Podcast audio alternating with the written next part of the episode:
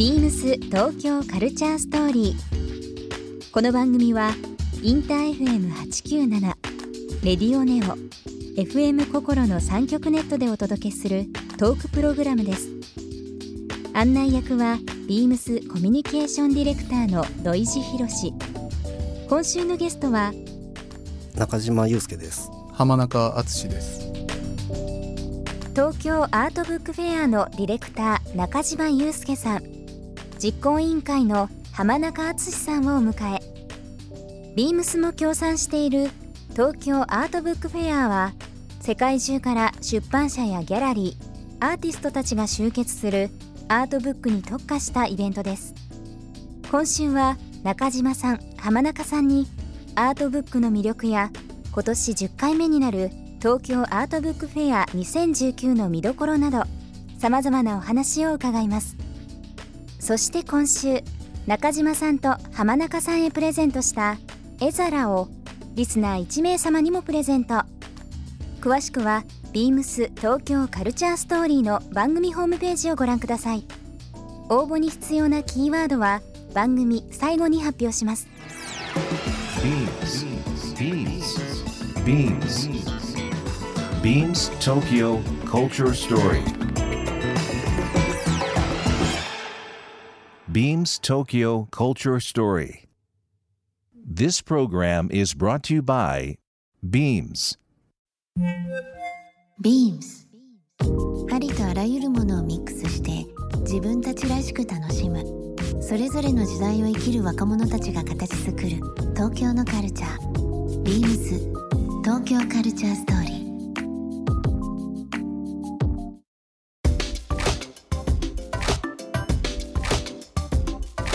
改めてなんですが、今日ゲストで来ていただいております中島祐介さん、浜中さんのお二人なんですが、中島さん、今回の東京アートブックフェアはもちろんなんですけども、はい、恵比寿の方でブックショップポストを運営というか、そうですね、運営でいいんですかね、はい、自分でそうですねスタートした書店なんですけども、はいはい、これは、具体的にそちらの方でどういう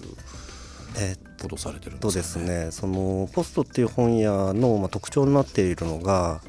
毎回その一つの出版社っていう単位で本を紹介するっていうことをしてるんですね、うん、それで普段その本を見るときっていうのは、例えばその知ってるアーティストのものを探したりとかっていうので、あんまり出版社ってその表に立ってこないとこなんですけど、実際その出版社ってやっぱすごく特徴があって、それぞれにやっぱ思想だったり哲学っていうものを持っていて、それに基づいた本を作ってるんですよ、はい、特に多分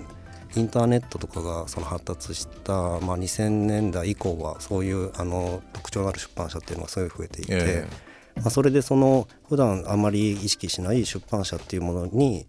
焦点を当てることで、あまりその普段自分から、出会わないような本と出会えるような場にしたいなっていうので、そういうスタイルの本になってます。ポストっていう本屋が、ちょっと他の本屋と違うところがもう一つあるかなっていうのが、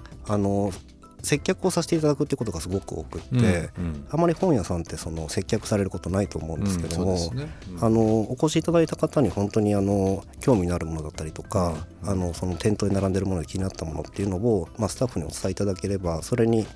関連するようなものだったりとかおすすめっていうのをさせていただくので、ぜひ気軽に声かけていただければと思います。浜中さん、はい、ポスト、はい、どんなお店ですか。いや、もうでも今おっしゃった通り、本当やっぱその接客といいますか、何かこうキーワードがあったりとかなくてももちろんなんですけれども、やっぱりこう一緒に探していくっていう楽しみだったり、こう本当中島さんもそうですし、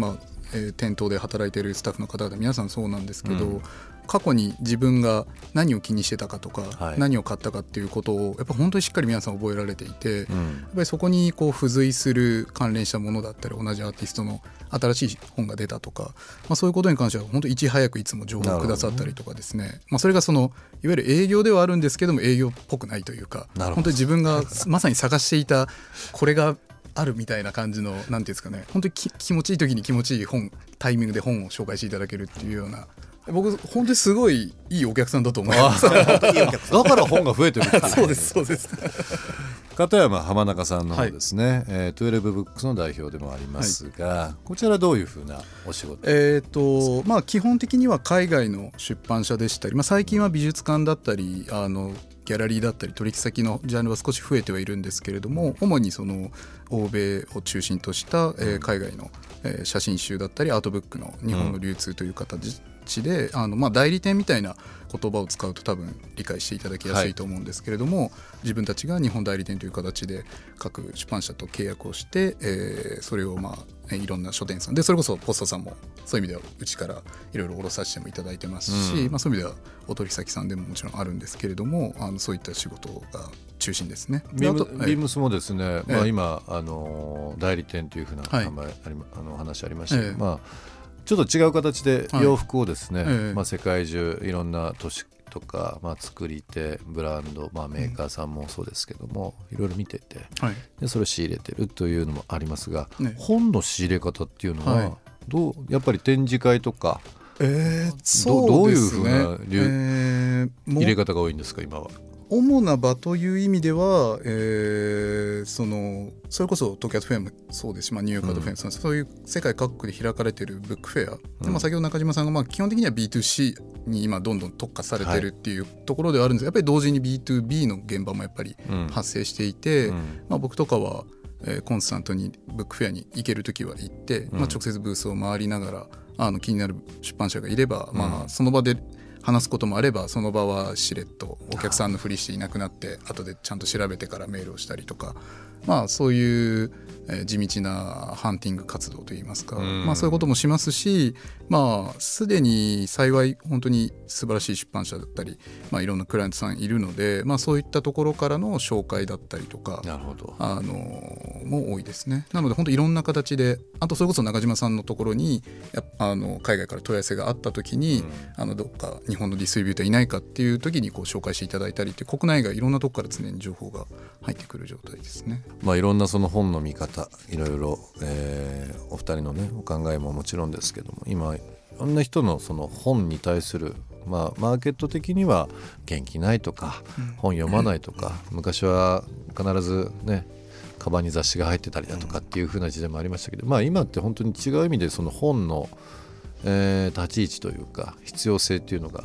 自分で読むだけではなくてこういろんな人にシェアできるようなものとかギフトでっていう部分に変わりつつある時代に入ってきてるかと思うんですが、またさらにこの時代が変わってですね、5年10年するといろんな意味でその書籍、まあその本という立ち位置のが変わると思うんですけど、まああくまでも想像になると思うんですけども、今後そのアートとかその本とかっていうのはどういう風な形で私たちの生活に関わっていくでしょうかね。そうですね、なんかそのやっぱり物質を伴った本っていうものはどんどんなんていうんですかね、淘汰されていくっていうとあれなんですけど、まあ、必要なものは残って必要じゃないものはやっぱりデジタルに移行していくっていう、すごく二極化するんじゃないかなっていうふうには思っているんですね、まあ、それで結構やっぱり書店をやってると、その電子書籍だったりとかってに関してどういうふうに思ってるんですかっていうふうに聞かれることあるんですけど、僕自身は、まあ、その電子書籍になってもその物質を持った本と同じ情報が伝わるようなものであれば、それは電子書籍でいいと思ってるんですよ、でもやっぱりその本ってその手に持ってページをめくってっていうその体験を伴うことによって伝わるメディアなので、まあ、そういうその、体験を伴って物質を持った形の本っていうものじゃないと、まあ、表現できないものっていうのは今後やっぱり増えていくというか、まあ、本じゃなきゃできないものとして残っていくんじゃないかなというふうに思いますね。本当このデジタル化がむしろ本来残るべき本のあり方を、まあ、ある意味クリアにしてくれているというか、やっぱり僕もその本である必要っていうことをむしろこうちゃんと頭のどこかに常に置きながら扱う本の選び方もそうですし、まあ、多分お客様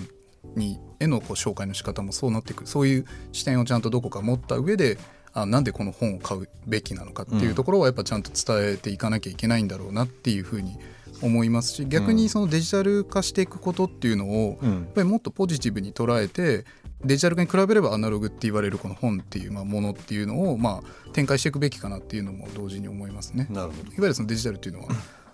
SNS、まあ、ソーシャルメディアもそうだと思いますし、まあ、ウェブサイトを経由してこう情報がどんどん出せたりとか、動画を撮って紹介するっていうのだって、まあ、デジタルだとできるわけですから、まあ、それがきっかけになって実物の本にたどり着くような道筋を作っていくっていう意味で、デジタルがまあむしろ有効的に使えるっていうふうに僕たちはどちらかと考えて、まあ、そのデジタル化していく中にも、まあ、デジタルでまあ、最近あれ小説っていうか本とかでもあると思うんですけど、全文公開しちゃうってあるじゃないですか、はいね、でも結局物も売っていて、で実際の本もむしろ全文公開した方がこう反響があって売れてるとか、なんかまあ本当それは一例ですけど、まあなんかそういう付き合い方というか、まあ、デジタルだからの利便性は存分に取り入れつつ、やっぱりこの物である必要っていうところをちゃんと僕たちもフォーカスして、展開していくっていうのはにちゃんとそういう取り組みができていれば、まあ、そういうの僕5年後も10年後もあると思うんですよね、こういうアートブックっていう、まあ、いわゆる僕たちが扱っているアートブックっていうのは限りなく残ってるんじゃないかなって思いますし、まあ信じたいところもありますけれども、ビームス東京カルチャーストーリー、ゲスト中島雄介さん、浜中敦さんにプレゼントした絵皿をリスナー1名様にもプレゼント。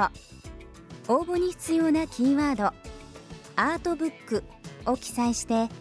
番組メールアドレス beams897@interfm.jp までご応募ください。詳しくは番組ホームページまで。 BEAMS ペニカスタジオフロアスタッフの藤田義弘です。ペニカスタジオはクラフトデザインの発祥淳をテーマに日本の生活雑貨の魅力を提案しています。7月5日から7月15日まで日本のブランド伝えのポップアップショップを開催しています。夏のイベントに向けてこの機会にお気に入りの1点を付けにいらしてください。ビームスジャパン公開でお待ちしています。ビームス東京カルチャーストーリー、ビームス東京カルチャーストーリー。 This program was brought to you by Beams